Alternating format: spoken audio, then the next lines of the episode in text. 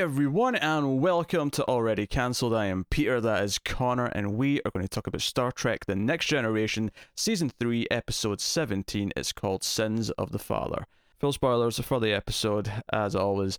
So, this episode is a sequel of sorts. In fact, we, we even kind of joked it was kind of the reverse of an episode that we got last season with Riker going to a Klingon ship, but they actually referenced that in the episode. This is actually a follow up to that, where they've got this Klingon, uh, Kurn, coming uh, to the Enterprise as the same kind of exchange program, and he he requested the Enterprise, and we get some sort of reverse beats of you know him trying the human food and so on and so on. Uh, but the episode actually goes in a very different direction once it actually that, that you know that's the setup that introduces the ideas, and then it goes in a wildly different direction to that episode with Riker. Because at the start, it even kind of teases that okay, so Riker had to learn on on the Klingon ship that he had to be stern, he had to be you know this harsh Klingon type character to earn the respect to the crew. And he even tries. There's a scene where he tries to give Kurn the same advice because Kurn's been too tough on the crew as the as the uh, you know the, the second in command.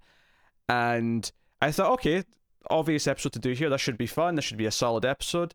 But I actually don't mind that it didn't go that route because even though that would have been fun and solid, it would also be just kind of the reverse of what we got last time we did this.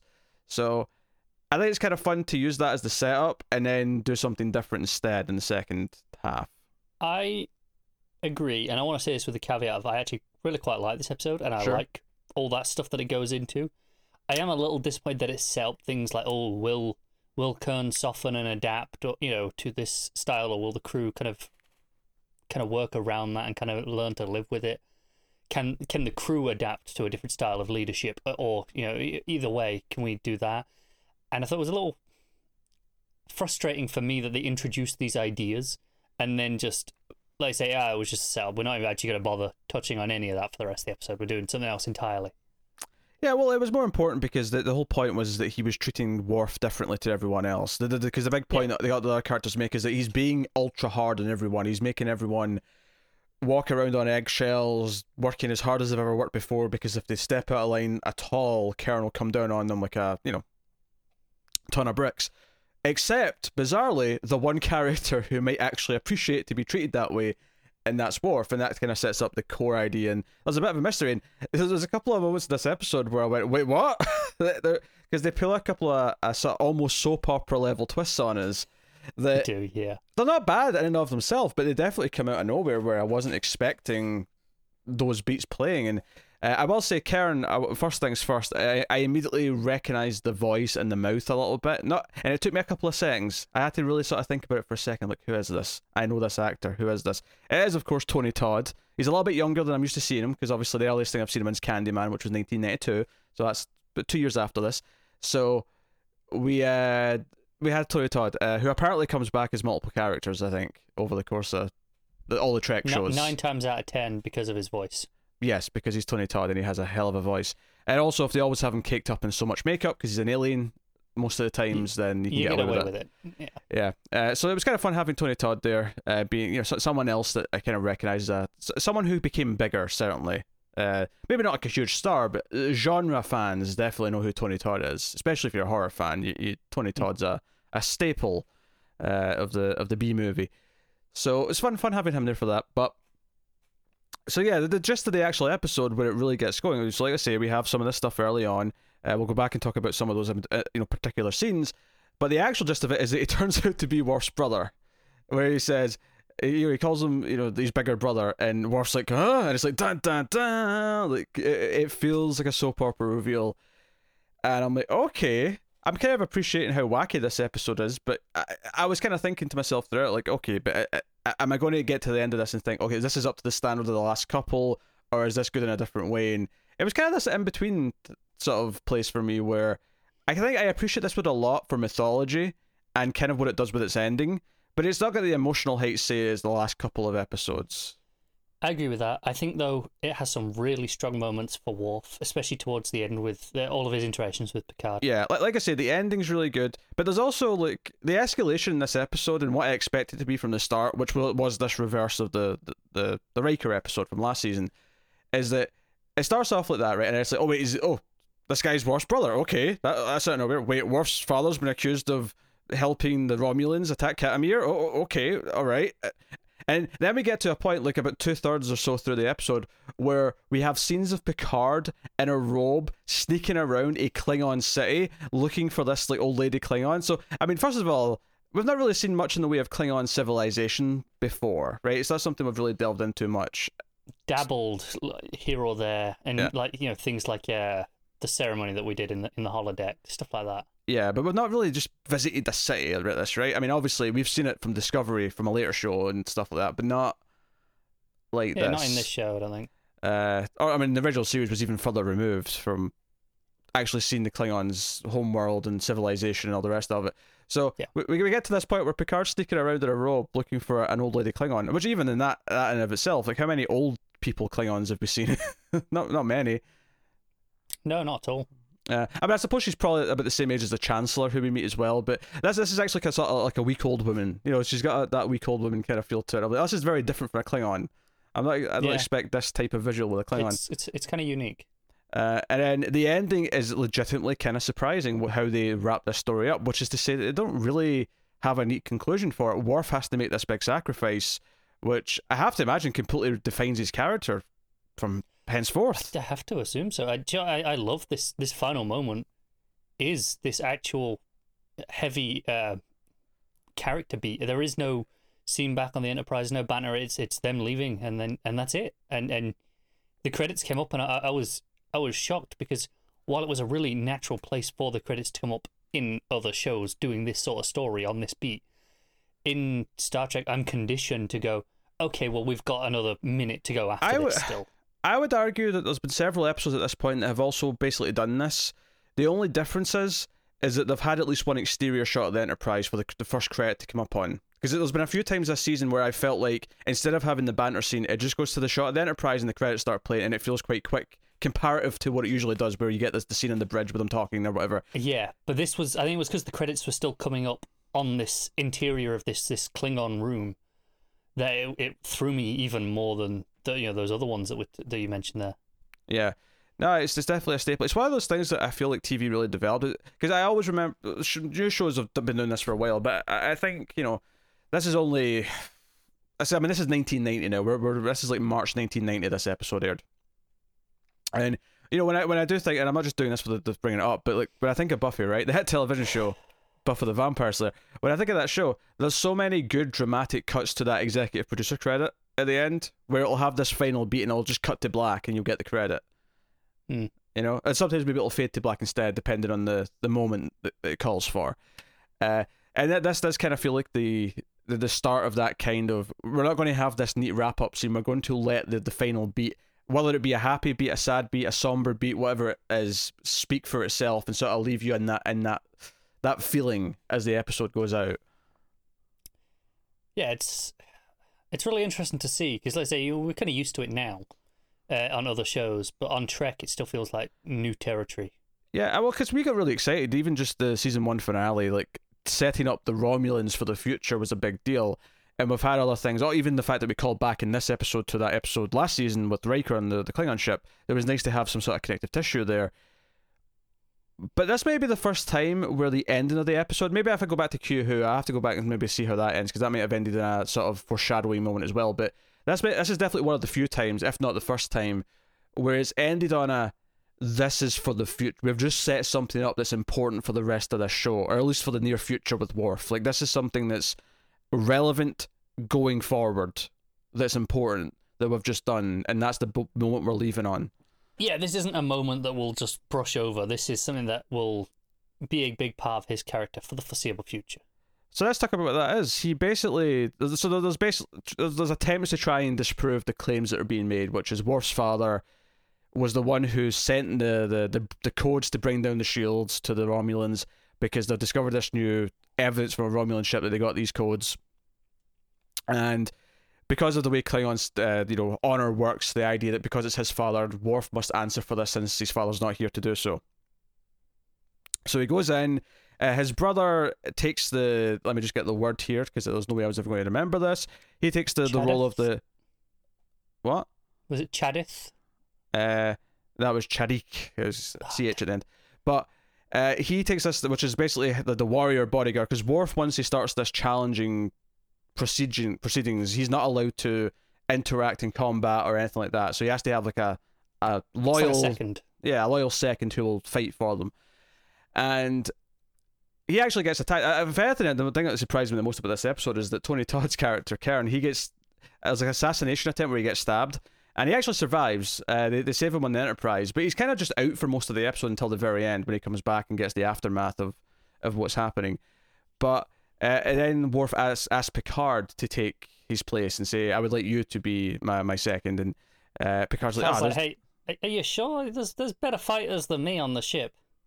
Yeah, but he's not. It'd be honored to have Picard, so he takes Picard, and that's why Picard ends up looking for this because Riker and Co find evidence that's been tampered with, and there was another Klingon who survived. Turns out to be uh, Worf's nurse, and he thought she was dead, but she wasn't. So she might have witnessed stuff and have some evidence. So Picard goes to find her, and that's where we get that stuff. Uh, there's even a there's bluff a, their way into into the ending, don't they? There's even an attempt on uh, Picard's life when he's down there finding her. The the the you know, the, the, the the Klingon who's determined to get Worf like, like found guilty of this.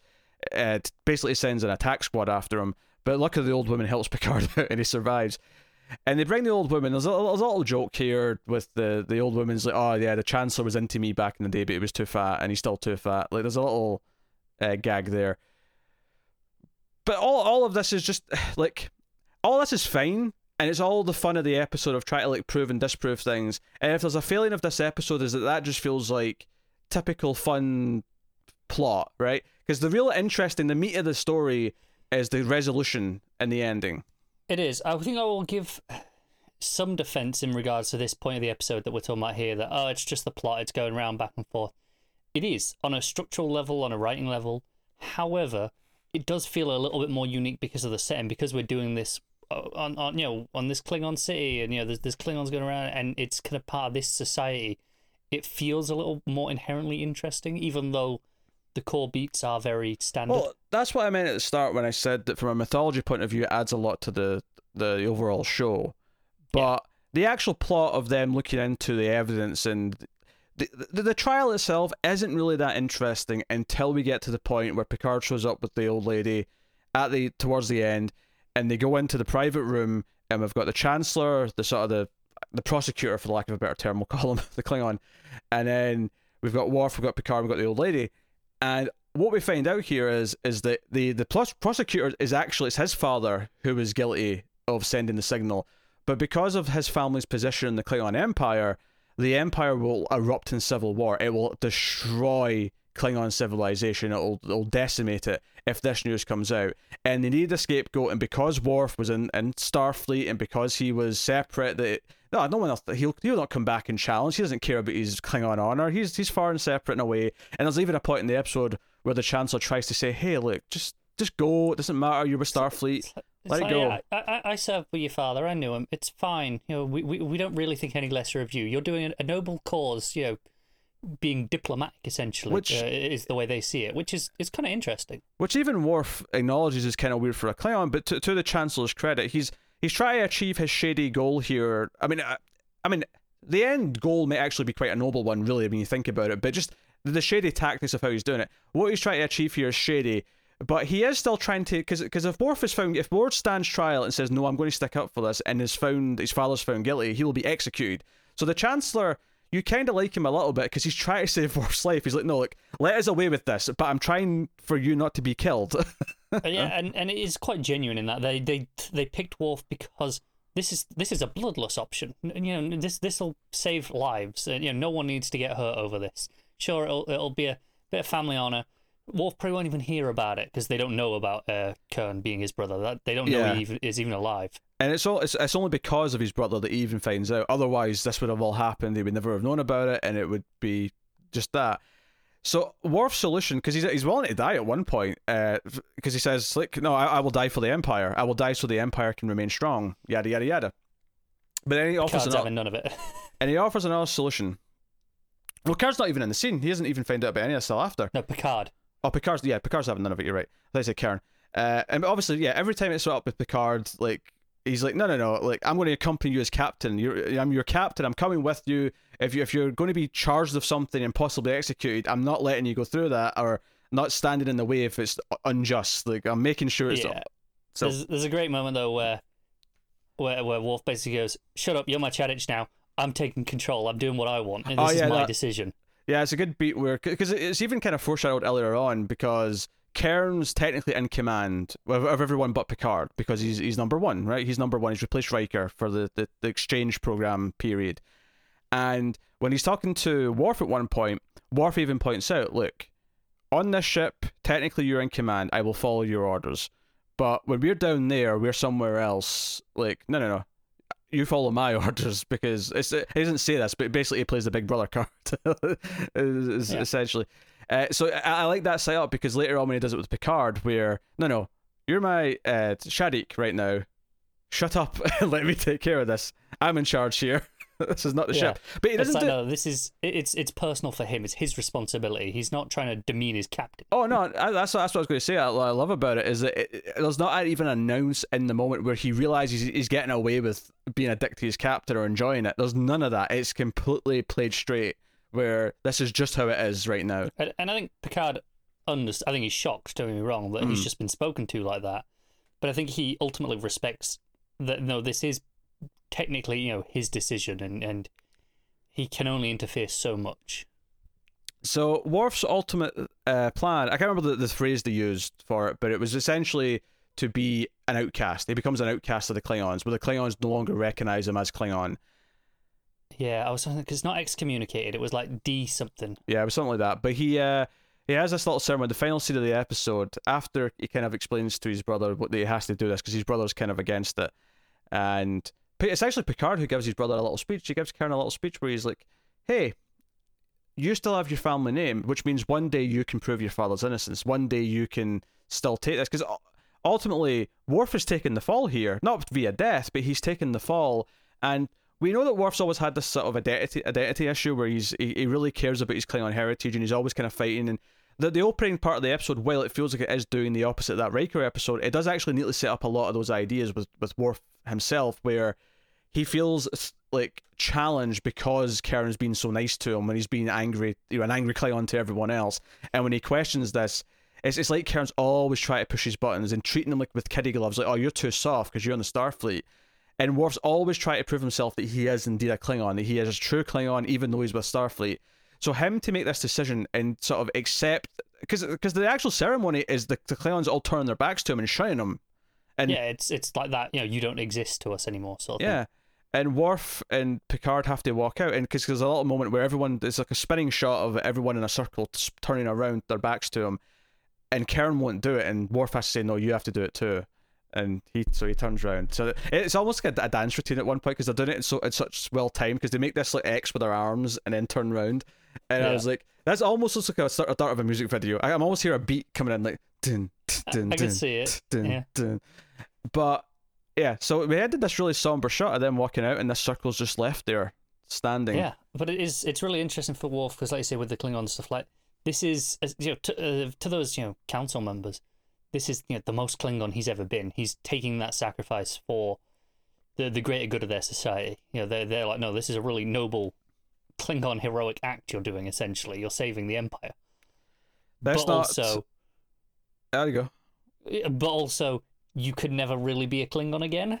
Kind of. You you never be part of our society. Yeah, it's very sacrificial. What I was going to say is let's not forget that uh, he does get to bitch slap the prosecutor before he does the ceremony. yeah, in the in the back room, it's like you, you're actually the son of the traitor, and smacks him. But the the, the counselor just kind of nods. He's like, yeah, yeah, because he, he, smacks him and then he sort of br- br- just sighs and goes, "I'm ready now." like I just, I, I had to, I had to do that. I had to Yeah. slap this little bitch before I do this ceremony. Oh, yeah, it's it's the it's the chancellor just kind of nodding and going, yeah, he probably deserved that. yeah. So now all that stuff is is so all yeah the ending's wonderful. The ending elevates things quite a bit, but there's a lot of fun. Even though I don't think the plot is as engaging all the way through, there's a lot of fun stuff in the first half with the the fish out of water stuff, and then the second half, just seeing the Klingon world and seeing. Something as simple as like a little city street at, at one point in a, in a Klingon world. There you go. Yeah, it's it's unique. It's it's wonderful for that. I like I say, I think it's too hard of a left turn into this other episode that some of the beats it sets up in the first half with the rest of the crew kind of forgotten about. Like couple, you know, like like Wesley and and Geordi, uh, you know, have these complaints and about oh what are we going to do and and there's just kind of no follow up it kind of goes ah it wasn't really about i wonder if that's what makes the i'm your brother twist so, so hard hitting because it feels like the episode is really just setting up for what you you've got you've got it in your head exactly what this episode's going to be by the time you get to that sort of 12 minute mark give or take yeah. And then it hits you with that and it's like whoa whoa whoa whoa what? And then so you're just completely so it sidetracks everything that was happening beforehand. Everything is just left turn. Because there's good stuff in that that, that first 10 minutes. Uh, oh, there let's, is. let's talk about um trying the food and com- you know the caviar and complaining about the the chicken being burned because it's not alive. Yeah.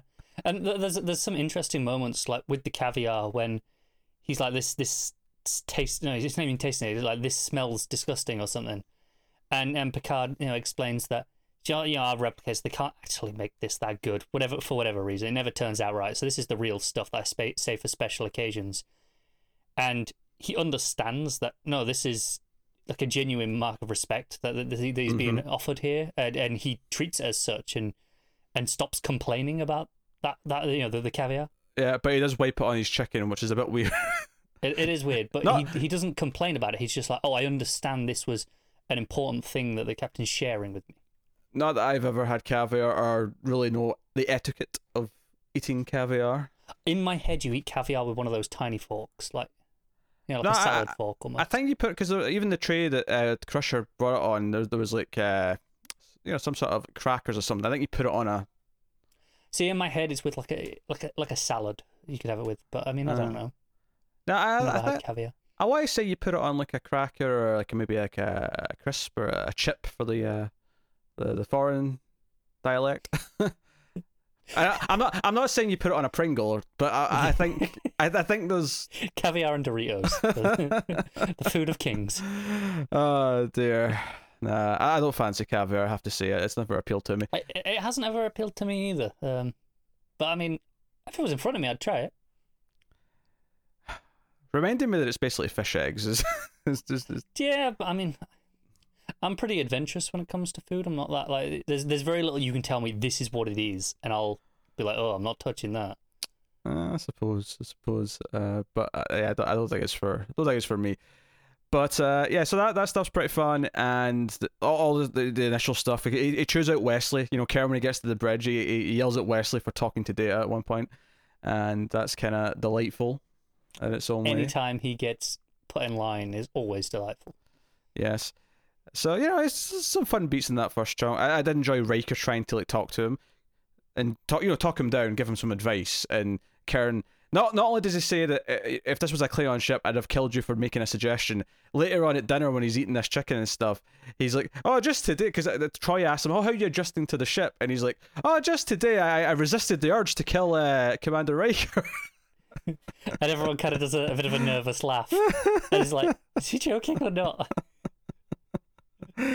oh dear, that was uh, it was good stuff. Good stuff.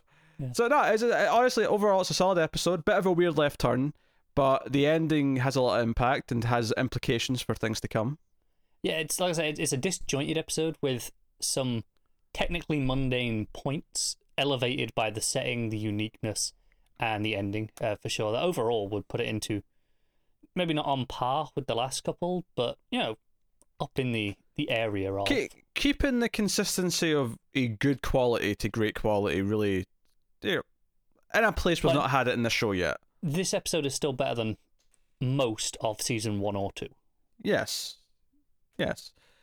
So no. Sons of sons of the father pretty good. Pretty good. Ending i think it's a real standard because the ending really feels like it sets up a, a lasting impact on one of the characters yeah i'm really intrigued to see how this weighs on Worf. um, does he kind of lean in more to his his federation side even more now, or does he kind of alternatively try and you know, like cling on to the, the, the Klingon stuff even more? That was not intentional. I realized as I was saying it.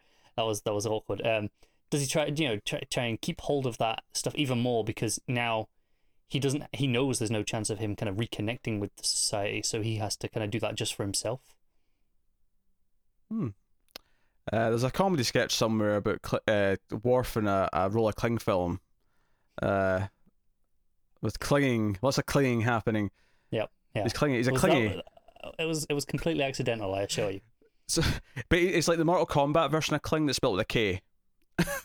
Oh, obviously. uh, so, uh, no. What was I going to say? Oh, so uh, there was one point I wanted to make, not specifically about this episode, but relevant to the Worf stuff, is that this show has really set up this idea that this will be important later, but it won't necessarily be felt every episode. It's something that might come up in an episode in season four, for example. We might not hear about this again until like season four, episode twelve, and that's okay. the The show's kind of established that that's kind of what this does. Because I was just thinking uh, yesterday about the Borg and about how I know this season ends with the first half of a two-parter, uh, but you know the big Borg two-parter, best of both worlds, and I'm like, we're getting at the point now where I don't think we're going to see the Borg again before that episode. I feel like that will be their, their second appearance after Q Who, which is kind of impressive that they set it up in one episode. Ne- nearly a season and a half later. Yeah. And then they're going to pay it off at the end of the following season. I, I kind of like that long game mentality. I do as well, and I, I would say is um, I don't want to you know not, not to count what you're saying because I agree that they probably won't bring it up as directly, uh, you know, uh, for a while. Um, but I think the impact will still be felt uh, in terms of just uh, the the way we look at his character and some of the decisions he makes. It'll be done with this knowledge now um, that that even if he's not directly you know referencing these events, uh, it'll be there uh, at least in in our perception, if nothing else. Yeah. Yeah, I'll say it again. I think the back half of season three is where I'm really feeling the new writing team who are running the show really coming into. You know, we're really feeling the effect of it, I guess, is what I'm saying. So that is Sins of the Father, episode 17 of season three. Next time, episode 18, of course, is going to be called Allegiance. Here's the description via IMDb. As Connor hiccups. If I remember what that was, I'd go and mute it, but I'm not going to. Uh, Picard is kidnapped and held with three different aliens. Meanwhile, uh, oh, and meanwhile replaced with a replica as an imposter captain. Oh, we're going to get Patrick Stewart playing a imposter. Oh, this could be fun. This this will either be delightfully fun or potentially tedious. I can't wait to see. I can't wait to see what the imposter Picard is like. I can't wait. This could be good. That's my that's my new. Uh, I, I would expect this to be more on the fun end of the scale, though, rather than like, oh Mm. no, this is great. Actually, I like to mention not this episode. I forgot to mention this last episode. Last episode there was a scene where Picard was woken up out of bed and he was like wearing this weird robe, showing off all his chest hair. I don't know. It was a very sexy scene. If you if you're into Patrick Stewart, is all I'm saying. Yeah, yeah. It it's stuck true. out I to me. about that. It stuck out to me. Anyway, that has been our discussion of Sins of the Father. So let us know what you thought of the episode in the comments below. Like and subscribe. Liking is really important on YouTube. It does let YouTube algorithm know that you think we're worth watching, and other people will get to see us and find us as a result. Uh, you can also support us in a similar way by rating the podcast on Apple Podcasts. Uh, you can support us financially though over at patreon.com slash mailfuzztv for as little as $1 per month and get some bonuses for your trouble, including a bonus already cancelled on Six Feet Under which is every other week. So you can get access to that. The five dollar tier, you get early access to a bunch of stuff, including these Star Trek reviews and so on and so forth. So go and have a look and see if you're interested. As my cat jumps up right at the end of the show to distract me, Firefly, you little menace. So yeah, uh, go do that. Uh, but otherwise, that is us. So thank you once again for watching or listening. We always appreciate it. Keep watching Star Trek, guys. And remember, when it comes to the ladies, Wesley Crusher is in complete control.